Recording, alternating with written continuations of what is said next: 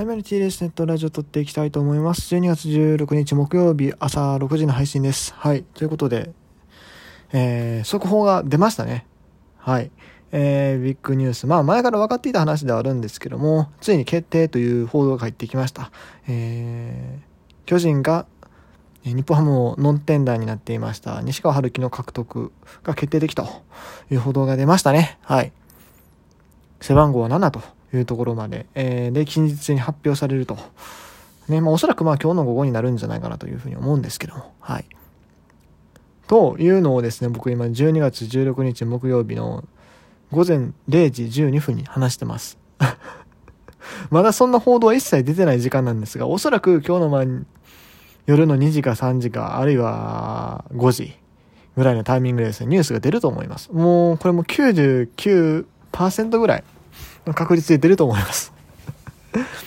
あの、まあ、そう、そういや僕、ノンテンダーの話をちゃんと収録で撮ってなかったか。あ、ノンテンダーなった時は撮ったんかな。でもその後多分撮ってなかったと思うんですよ。太田大使が決定した時も撮らなかったと思うんですけども。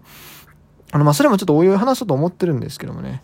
えー、っと、まあでも太田がこうさ DNA に決まりました。でも西川まだ決まらへんのかとね、いうね、あのー、声というかまあそう思ってらっしゃった方もいるかなと思うんですけども、あのー、今日のね、あの NPB、今日というか昨日のね、あのー、NPB アワードを見て分かりました。はい。あの、どういうことかというと、もう要はその、日本ハムのね、西川春樹としてこう、タイトル取ったわけですよ。盗塁王っていうね。そう、ノンテンダーになってるけど、実はあの人さらっとタイトル取ってるんですよ。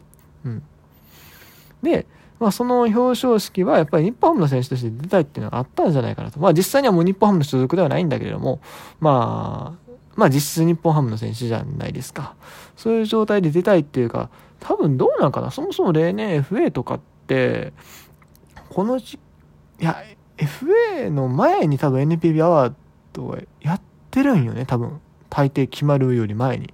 そう。で、今回なんかまたし関係ないし。で、今年はまあ NPB アワードが遅くなったから、まあこのタイミングなってるんじゃないかなと。うん。遅くなってて、例年より遅くなってるから、それでまあ、あのー自由契約云々とかと、あの、の時期と、ま、丸かぶりっていうかね、そういう感じになってるから、あれやけども、こう、まあだからと、と、とにかく、まあ今回は、その、西川がファイターズの選手として出たいっていうか、まあそう出るべきである場じゃないですか。なんか、ね、もう、球団変わっちゃったらもうその時点でなんかシーズン変わっちゃった感があるやん。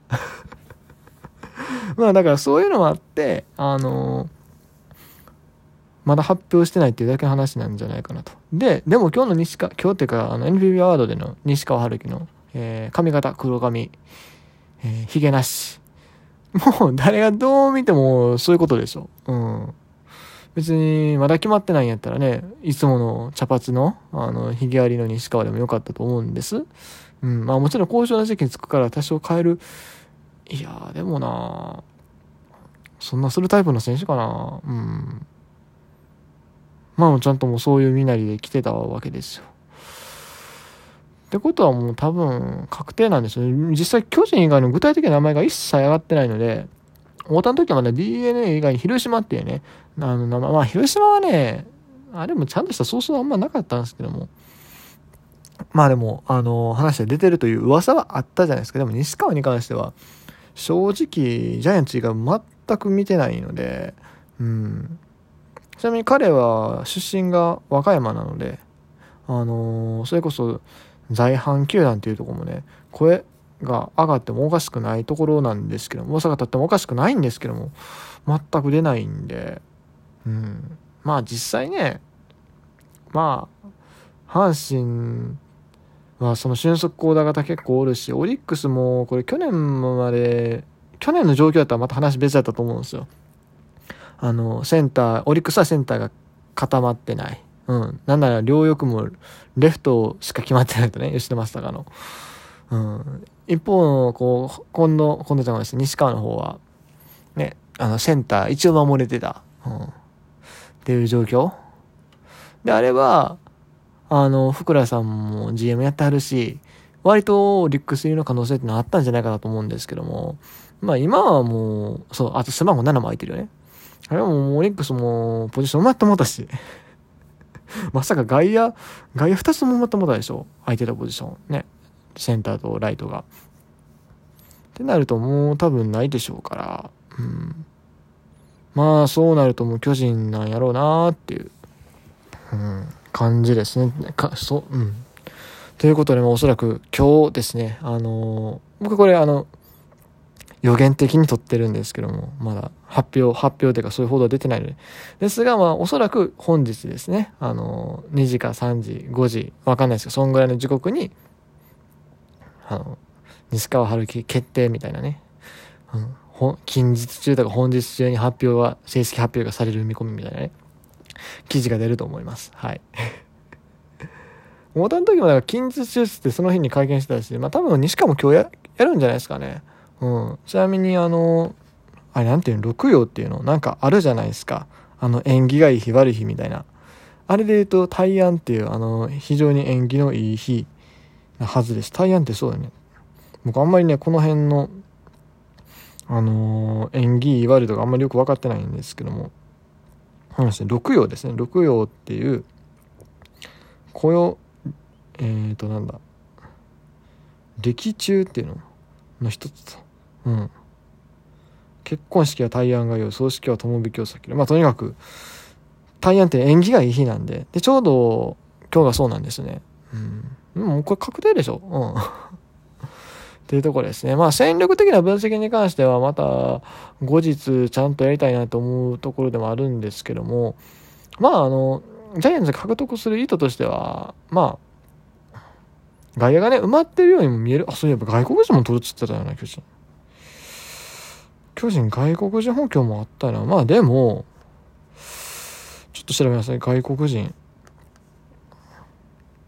誰か取るっつってた気がする。アダム・ウォーカーか。これ外野手か。あ。なるほど。でもね、多分、ジャイアンツのレギュラーがほぼ確定なのは僕松原やと思ってるんです。うん。あのー、まあ、多分、今年はライトでの出場多かったかな、多分。だと思うんですけども、まあ一応全ポジション守れるはずなんで、で、まあ生え抜き選手でもあるし、おそらく、うん、あのー、まあ、世間的に見たときに、こう外国人と丸と、あのー、梶谷がレギュラーとか、あるいはまあ、西川がレギュラーみたいな見方されること多いかなと思うんですけども、まあ、実際は松原が多分一番近いんじゃないの、レギュラーに。うん。プラス、まあ、丸、丸、ね、丸もね、今シーズン、やっぱり、こう、波が激しかったでしょう。そう。で、梶谷は結構、けがで離脱しがちっていうのもあるし、まあ、だから、そうなんやろ。まあ、西川は別にバックアップとかいうよりも、まあ、今の時点バックアップっていう位置づけになるかもしれんけど、でも、割と普通にレギュラー的な候補として考えられてるんじゃないかなっていうかね。うん。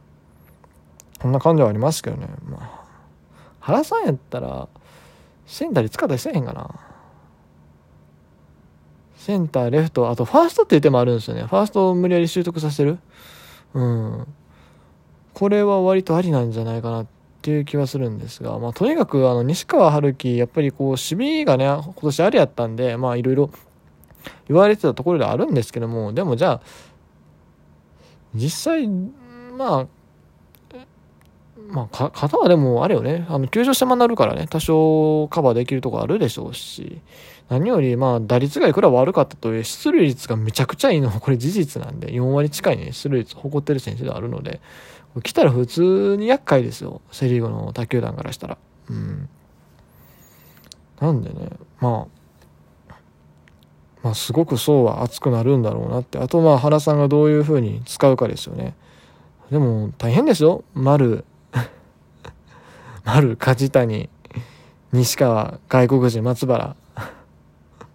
もうこれだけで一軍の枠埋まってまうやんっていうまあ多分梶谷、梶谷、開幕どうかな？うんって気はするんですけどね。はい。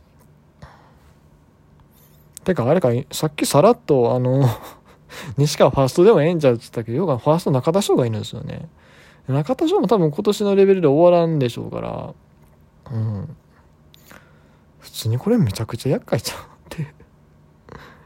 気はするなうん。ということでね、まあ。ただ、一つやっぱ懸念点があるのは、その、丸にしろ、柏田にしろ、みんな年いってるんでね。うん、そこら辺のこう世代交代を進める意味でもまあ取ってるのかな西川でも世代交代 っていうにはちょっとあれな気がするんですけどね。あまあとにかく、またジャイアンツが厄介な補強してきたなと印象です。はい、僕このままね、あの、まだ確定報道ま、一切出てないですけども、このまま出します。で、これもし、僕の予想が外れてたら、もう笑ってくださいね。多分、多分、あの、今日の夜、今日の夜っていうか、あれですね。